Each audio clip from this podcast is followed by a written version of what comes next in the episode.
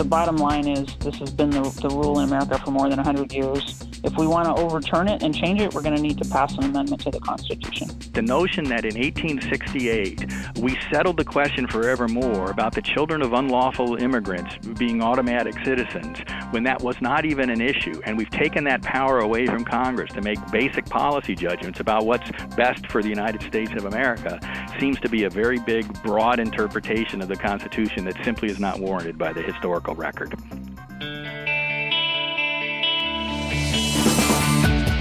Welcome to the award winning podcast, Lawyer to Lawyer, with J. Craig Williams and Robert Ambrogi, bringing you the latest legal news and observations with the leading experts in the legal profession. You're listening to Legal Talk Network.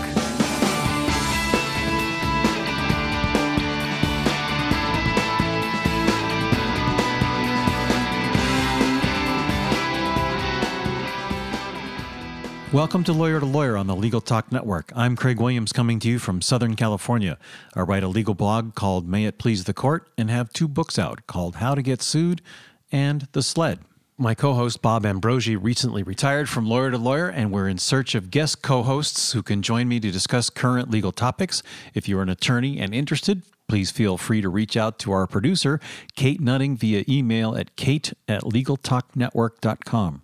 And before we introduce today's topic, we'd like to thank our sponsor, Clio. Clio's cloud based practice management software makes it easy to manage your law firm from intake to invoice. You can try it for free at clio.com. That's C L I O.com. Well, in Section 1 of the 14th Amendment, it says all persons born or naturalized in the United States and subject to the jurisdiction thereof are citizens of the United States and of the state wherein they reside. It's called birthright citizenship, and it stems from the Citizenship Clause here, the 14th Amendment, which was meant to override the 1857 Dred Scott versus Sandford decision that denied African Americans citizenship. Recently, President Trump announced that he's going to put an end to birthright citizenship with a stroke of a pen through an executive order. So, can the 14th Amendment on citizenship be overridden by executive order? And what would happen if, in fact, we repealed birthright citizenship or a portion of it? So, today on Lawyer to Lawyer, we're going to discuss all of this and more with a great lineup of guests. And to do that, We've got Dr. John C. Eastman. He is the Henry Salvatori Professor of Law and Community Service and former dean at Chapman University's Fowler School of Law in Orange County, California. He is also the founding director of the Claremont Institute's Center for Constitutional Jurisprudence. Dr. Eastman's expertise in the United States Supreme Court, constitutional law, and freedom of religion. Welcome to the show, Dr. Eastman. Well, thank you very much for having me on. And our next guest is attorney Margaret Stock from the Cascadia Cross Border Law Group out of Anchorage, Alaska. She's a former law professor at the United States Military Academy at West Point, New York. And she focuses her practice on immigration and citizenship law. She's a nationally known expert on immigration and national security laws and has testified regularly before congressional committees on immigration, homeland security, and military matters. Welcome to the show, Attorney Stock. Thank you. I'm pleased to be here. Well, Margaret, I think I'd, I'd, like to throw this over to you first. I, I kind of gave a little bit of background of the uh, birthright citizenship issue in the 14th Amendment, but can you give us the context of how it fits into a current day and what the constitutional boundaries are? Absolutely. So, for more than a century, all three branches of the U.S. government have relied on a shared understanding of what it means Everyone believes that people born in the U.S. are citizens, regardless of their parents' citizenship status. And most constitutional scholars would agree that an executive order by a president can't erase the original meaning of the Constitution. So where do where do we get why do we get into a debate about this? Well, if you start with the text, you'll see the language in the 14th Amendment that says subject to the jurisdiction thereof and that appears to be where the controversy is today. And I think John's going to talk about his interpretation of that. But at the time that the 14th Amendment was drafted, it had a pretty settled meaning, and it referred to somebody who was subject to U.S. law. So a foreigner who visits the United States has to follow American law and can be prosecuted if he or she doesn't follow the law. And people like that are subject to U.S. jurisdiction or control. And that was the meaning in the 14th Amendment. So, who's not subject to the jurisdiction would be people who are immune from American law, And at the time of the 14th Amendment, there were essentially three groups of people who were thought to be immune or not subject to U.S. jurisdiction. And those would be diplomats because they hold diplomatic immunity. So their children at the time of the 14th Amendment, if even if the children were born in America, would not be subject to the jurisdiction, and therefore the children wouldn't be citizens. And that's still true today. We have provisions in our law that the children of diplomats get green cards, but they're not citizens if they're born in America. And there were two other groups in, at the time of the 14th Amendment that today we don't really worry about anymore. But at the time of the 14th Amendment, Native Americans born on sovereign tribal lands were not considered to be subject to the jurisdiction of the United States. And the children of invading armies. So if an army invaded the United States, perhaps such as the Japanese did during World War II, and if the soldiers had children born in America, those children would not have been citizens of the United States because the army, invading army, wouldn't have been subject to the jurisdiction. So that's been the meaning for more than 100 years, and we have members of Congress who are birthright citizens. We have people working for the U.S. government, members of our armed forces. For more than 100 years, it's been settled law that anyone born within the geographic boundaries of the United States, outside of the children of diplomats and so forth, anybody is an American citizen. That hasn't been questioned, um, and it certainly hasn't been questioned by any by the Justice Department. They take the position that anybody born in the United States, regardless of their parentage, is an American citizen. Interestingly, John's going to be telling you his interpretation, but the issue has come up in front of the Supreme Court on a number of occasions. People seemingly claim it hasn't, but um, Professor Eastman raised it in 2004 in the Yasir Hamdi case, and the Supreme Court paid no attention to the argument that Yasir Hamdi was not a citizen and, and went ahead and recognized him as a citizen in that in that court case as recently as 2004. So, Dr. Eastman, I, I, believe your position is that birthright citizenship may not actually be in the Constitution, or it's interpreted a little bit differently. Well, it is, and let me let me start with a point of agreement. Uh, if this Constitution mandates automatic citizenship for anybody born in the U.S. soil, no matter what the circumstances, then I agree with uh, uh, Professor Stock that uh, the president could not alter that by executive order. But the question is, does the Constitution actually provide for automatic citizenship for everybody except for the limited category, she says. Um, and I think the evidence is fairly compelling the other direction. It does focus correctly on the key phrase, subject to the jurisdiction, and I think everybody recognizes that the 14th Amendment sets out two requirements for automatic citizenship. You got to be born on U.S. soil, and you have to be subject to the jurisdiction.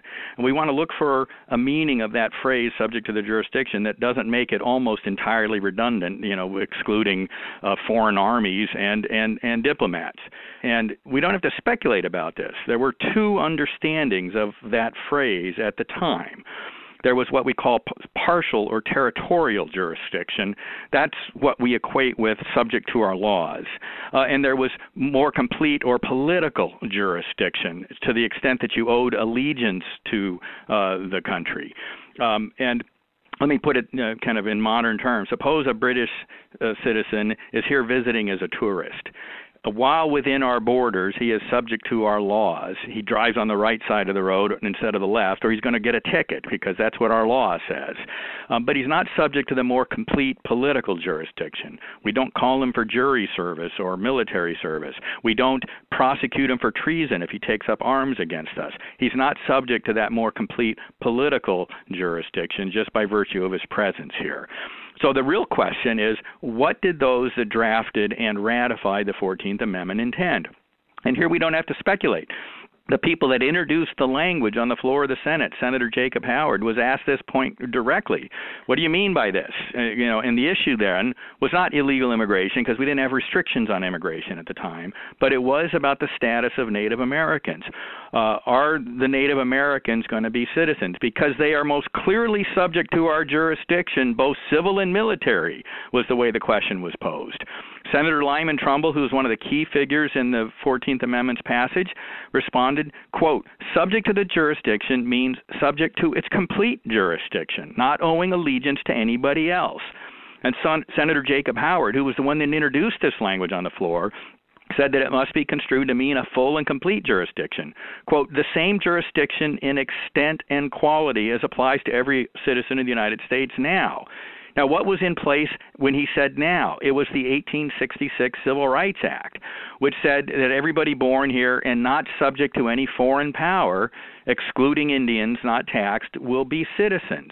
And so what they're doing is codifying, constitutionalizing that 1866 Act. And in both of them, uh, the 14th Amendment and the 1866 Act, the jurisdiction they're talking about is the complete or political jurisdiction, not this partial or territorial jurisdiction. Let me jump in here for a second and just ask a quick question. How does a child born in the United States to a other than a, a diplomat or a foreign army or so forth uh, become subject to the jurisdiction of a foreign power? Through his parents or her parents. Just like when I'm, if you know, if I have a child born in France, they're American citizens by virtue of, of their parents, and not French citizens. This is the by far the overwhelming uh, basis for citizenship in international law.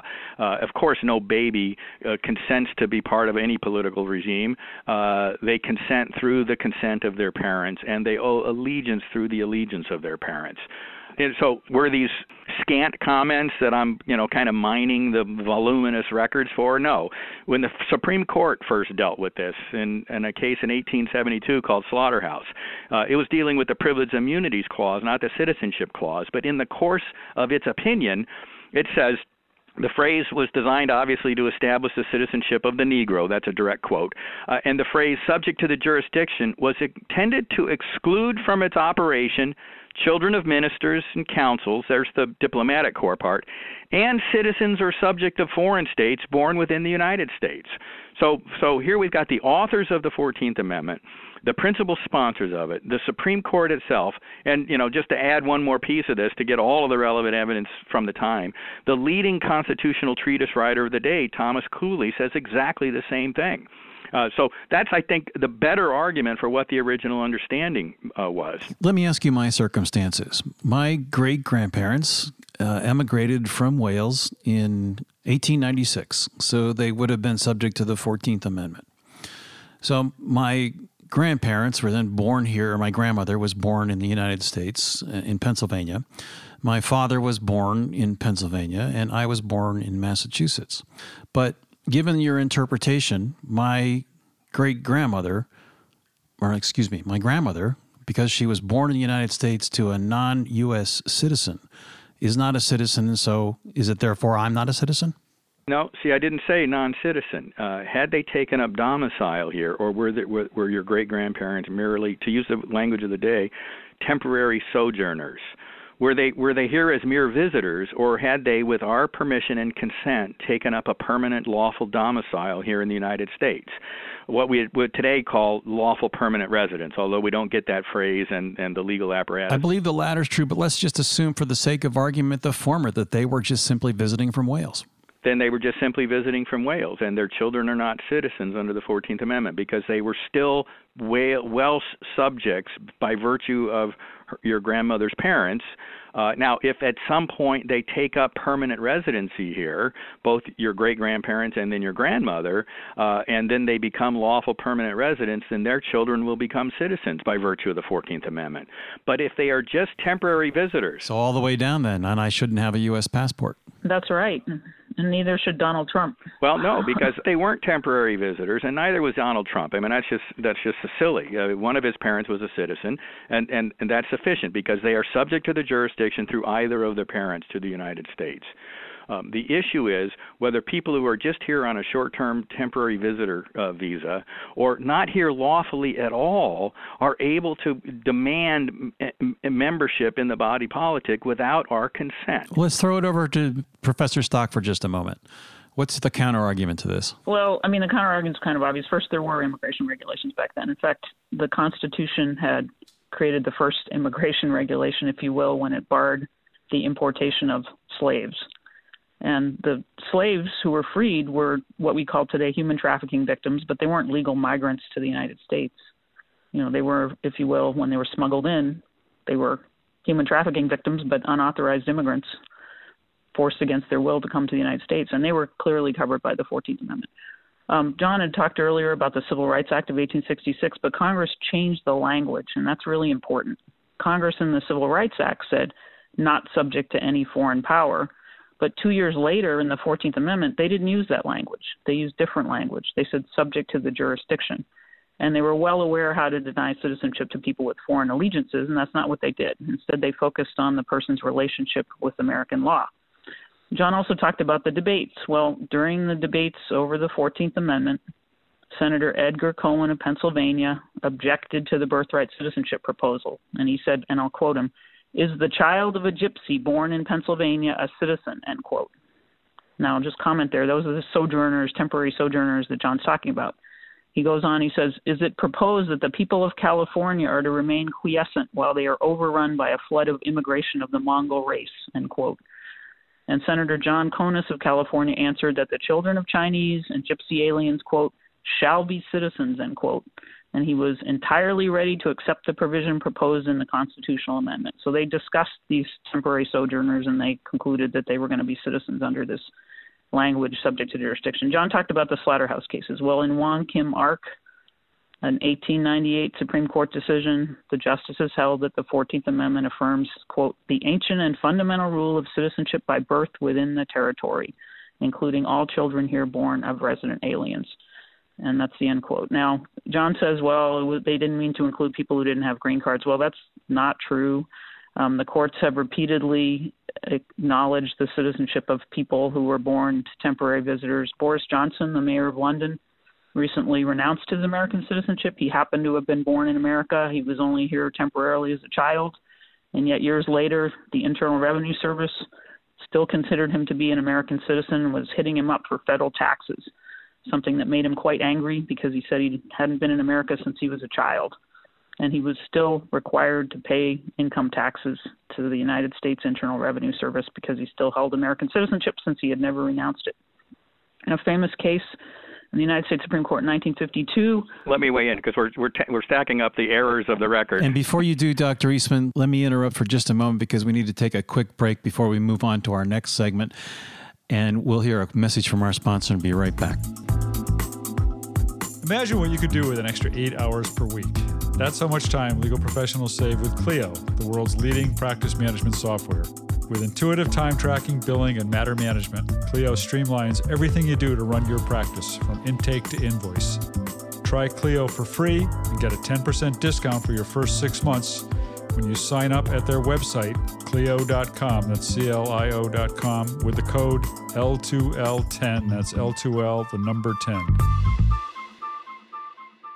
And welcome back to Lawyer to Lawyer. I'm Craig Williams, and we are joined by Dr. John C. Eastman, the Henry Salvatori Professor of Law and Community Service and former Dean at Chapman University's Fowler School of Law, and attorney Margaret Stock from the Cascadia Cross Border Law Group out of Anchorage, Alaska.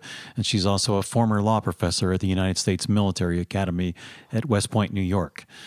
Before the break, we've been talking about birthright citizenship and how it all came into being, and I interrupted Dr. Eastman, who I, I'm sure wants to get his point across. Well, you know, uh, there, there are so many really serious errors of the record that uh, Professor Stock just cited. I really need to call them to attention. Let me start with the Chinese and Gypsy conversation between Cowan and Conness. Uh, what she didn't include was the beginning of that conversation, where, where Cowan says, Are the Gypsies and Chinese who are here to be treated better than mere sojourners? So he was distinguishing them from sojourners. He was not uh, asking about mere sojourners. Uh, they were here lawfully and they were here permanently, which means they were like modernly lawful permanent residents or green card holders. They were not mere temporary visitors. Uh, and it's in response to that that Conness says, yes, they will be citizens. In other words, what we're doing is rejecting the notion that citizenship is going to be in any way tied to race or tied to national origin. Anybody that is here lawfully and permanently who has become part of our body politic will be able to make citizens of their children if they are born here. That's what the conversation was. Uh, the, the, the case of Wong Kim Ark involved a lawful permanent resident of Chinese, uh, Chinese parents, and and the Supreme Court goes out of its way to focus on the fact that they were lawfully domiciled in the United States. And it's just not true that the Supreme Court has ever held, ever held, that the children of temporary visitors or the children of unlawful visitors, people who aren't even authorized to be here in the first place, are automatic citizens. Now, I will agree that in the last half century, uh, the, the executive branch of the federal government has acted as if they were. But I absolutely disagree that that was the case uh, for a full over a century from the Wong Kim Ark case. If it had been that anybody born on U.S. soil was a citizen, then you don't need the Indian uh, Citizenship Act of 1924, which Congress offers citizenship by virtue of its naturalization power, not because they're automatic citizens under the 14th Amendment you would have had lots of claims of children who had been born to guest workers in the roaring 20s who were expatriated or repatriated after the Great Depression hit. You would have lots of claims uh, that they were citizens and couldn't be forcibly deported. No such claims exist. The same thing was true in the Braceros program. In fact, the the passport office up until the late 1960s, if you were born on U.S. soil, that wasn't sufficient to prove your citizenship to get a passport. You also had to show the status of your parents when you were born on U.S. soil. So it's just not true that this thing has been well established for over 100 years. We've got no Supreme Court holding uh, on the case that deals with the children of temporary visitors or of unlawfully, uh, you know, people who are in the country unlawfully. Um, and you know, the executive branch, we've got a memo from Walter Dellinger in the Clinton administration in 1995 uh, saying that anybody born here, no matter the circumstance, are going to be citizens. Well, you know, uh, that's the Clinton administration view. The, the current administration has a different view of that, and I think we're going to get it tested in the courts. It does seem well established that there's a significant disagreement about uh, what birthright citizenship means. But let's turn to the second aspect of this whole discussion, which is how does the 14th Amendment get changed? Dr. Eastman, is there a significant disagreement on whether or not this can be accomplished through an executive order? Well, so two things, and I think Margaret will agree with me on this. Uh, it's come to my attention that the passport office is issuing passports, which means they're deeming people citizens, to the children of diplomats. Uh, if she's right, uh, the 14th Amendment at least means. No, they don't do that. Well, uh, they don't do that. Uh, I've got somebody from the passport office that has told me that they do. So we'll we'll we'll see whether whether that's happening or not.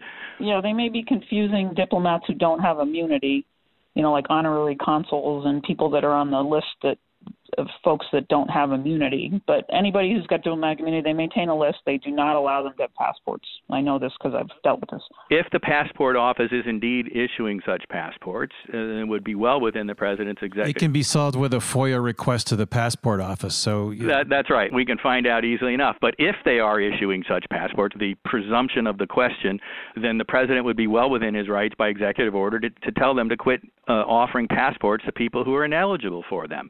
But even beyond that, whether by executive order of the president or by Congress, Congress, uh, if if the 14th Amendment sets a lower th- floor, as I have described it, people who are lawfully domiciled in the United States rather than temporary visitors or people who are unlawfully present at all, then Congress can certainly offer by statute its understanding of that phrase.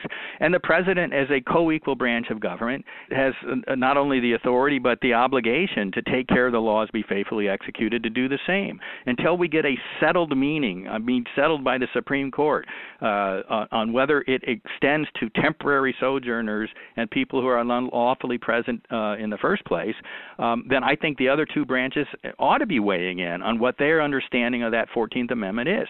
If we take a broader view of it, that anybody born here, no matter the circumstance, the consequences for birth tourism, for for illegal immigrations, magnet, what have you, are, are rather dramatic and a massive takeaway of power from Congress to settle the basic policy judgments over our naturalization policy.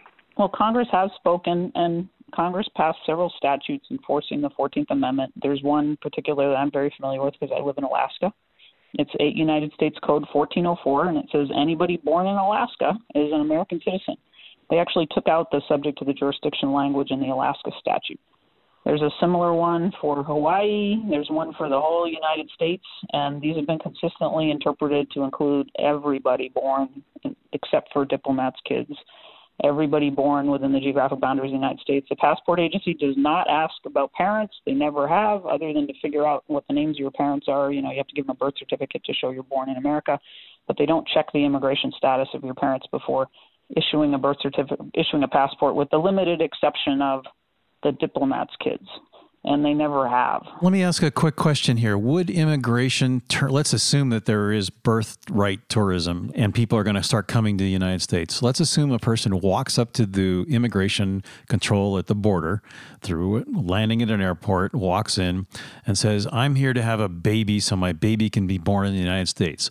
What is the appropriate response of the immigration officer at that point? Well, the immigration officers will kick them out if they tell them that. It's going to depend on their visa, you know, but if they have a visitor's visa, that's not a reason to come into the United States on a visitor visa. So they can turn them around and send them home they can. There's they're often not doing that. That's why we have a whole tourism industry, massive amount of Russians uh, giving birth to children on on birth tourism package plans in Miami.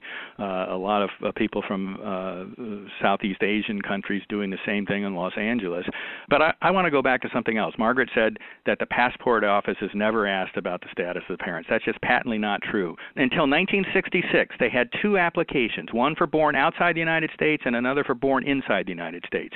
And the regulations dealing with those born in the United States specifically asked for the status of the parents. Where was your father born? What was his status? That changed in 1966. It's in the regulations, and you can look it up. Uh, uh, you know, in the Code of Federal Regulations. That change occurred after the 1965 uh, immigration statute. But it's not true that the passport never asked about the status of the parents for people who were born here. And the point of that is those questions would have been unnecessary if Margaret's interpretation of the 14th Amendment had been in place at the time, and yet it didn't happen until the late 1960s. What are the documents that establish citizenship? You know, at the most, when I was a child, I had a birth certificate and a social security card. And then as I got older uh, and I started to travel, I got a passport and a driver's license. What What do you need? All you need if you're born in America is your birth certificate. That's it. Since 1966, that's been the regulation. Prior to 1966, uh, you had to have a birth certificate, or because we didn't have an extensive birth certificate in the early part of the century, you had to have a baptismal certificate from the church or, or, or what have you. But you also had to demonstrate the nature, the status of your parents. That was part of the regulations for the application for a passport, which required you to be a citizen in, in order to qualify. For those who were born here, a whole set of different regulations applied for people who were born abroad. But for the people who were born here, merely demonstrating that you had a birth certificate certificate showing you were born in Baton Rouge, Louisiana, or whatever, was not sufficient. That regulation didn't change until 1966. It was sufficient to get a passport. You didn't it didn't matter what your parents' status was. They would still give you a passport if you were born in America, unless you were the child of a diplomat. You had the questions. Were, did they did they just ask the questions needlessly? That's not what bureaucracies usually do. They ask those questions because the understanding of the time was subject to the jurisdiction, meant as the Supreme Court said it meant, subject to the more political jurisdiction, not the mere partial or territorial jurisdiction. Right. Well, I think you'd have to find a person who actually got denied a passport, and there aren't any such people people who ever got denied a passport. Let me interrupt here one more time. It looks like we just about reached the end of our program, so I'd like to take this moment to sh- ask our guests to share their final thoughts and wrap up their their conversation and points. And if they'd like at the end of that, then share their contact information. So, since I interrupted you, Professor Stockel, let's turn to you. Okay, well, thank you so much. Um, I think it's a settled meaning, and there's no historical case of somebody being denied a passport after the 14th Amendment was passed on the grounds that their parents held the wrong status, other than the children of diplomats and the Indian tribes are a special case because they were considered not subject to the jurisdiction until the 1924 Act passed granting them citizenship. But the bottom line is this has been the the rule in America for more than 100 years. If we want to overturn it and change it, we're going to need to pass an amendment to the Constitution. Great. And how can our listeners find you if they want to reach out to you? Uh, you can find me at my firm's website, which is www.cascadialawalaska.com. Great, thank you. And Dr. Eastman, your your final thoughts. My final thoughts the Constitution has two elements. The second element, subject to the jurisdiction, meant complete and political jurisdiction, not the mere partial jurisdiction, such as is consistent with visitors. And those that wrote and ratified it really did not intend to offer citizenship to temporary visitors in the United States. It certainly never even contemplated uh, giving citizenship to the children of illegal immigrants who were, had no lawful right to be here in the first place. That floor, certainly as a matter of policy, Congress can go, choose to go above as far as it wants, as it did with the Alaska statute, which relies on the Naturalization Act, not the 14th Amendment. Anybody born in Alaska without being subject to the jurisdiction is going to be citizens. Congress certainly has that authority. Um, but the notion that in 1868 we settled the question forevermore about the children of unlawful immigrants being automatic citizens when that was not even an issue, and we've taken that power away from Congress to make basic policy judgments about what's best for the United States of America, seems to be a very big, broad interpretation of the Constitution that simply is not warranted by the historical record. All right, thank you. And Dr. Eastman, how can our listeners find you at Chapman? Well, the best place to reach me on this subject is uh, with my Claremont Institute affiliation, claremont.org. And we have a whole page up there of all of the debates, uh, uh, pro and con, on this issue. Uh, uh, Margaret and I have been debating it as uh, as I have with a number of other people around the country for years now. And so we've we've put up both sides of the debate there so people can really roll up their sleeves and get enmeshed in it if they want. Thank you very much. And for our non California listeners, Claremont is spelled C L A R E M O N T. Great. Well, that brings us to the end of our program. Uh, if you like what you heard today, please rate us in Apple Podcasts. You can also visit us at LegalTalkNetwork.com, where you can leave a comment on today's show and sign up for our newsletter. I'm Craig Williams. Thanks for listening. Join us next time for another great legal topic. When you want legal, think lawyer to lawyer. Thanks for listening to Lawyer to Lawyer Produced by the broadcast professionals at Legal Talk Network. Join J. Craig Williams and Robert Ambrogi for their next podcast covering the latest legal topic. Subscribe to the RSS feed on LegalTalkNetwork.com or in iTunes. The views expressed by the participants of this program are their own and do not represent the views of, nor are they endorsed by, Legal Talk Network, its officers, directors, employees, agents, representatives, shareholders, and subsidiaries. None of the content should be considered legal advice. As always, consult a lawyer.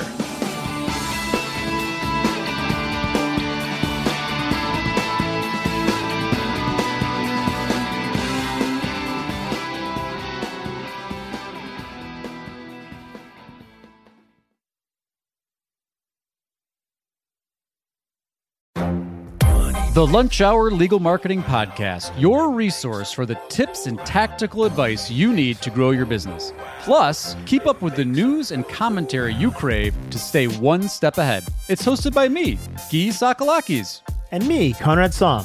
Every other week, we break down the issues holding back your marketing strategy and talk about the changes you need to be prepared for. Check out the Lunch Hour Legal Marketing Podcast wherever you get your podcasts or on YouTube.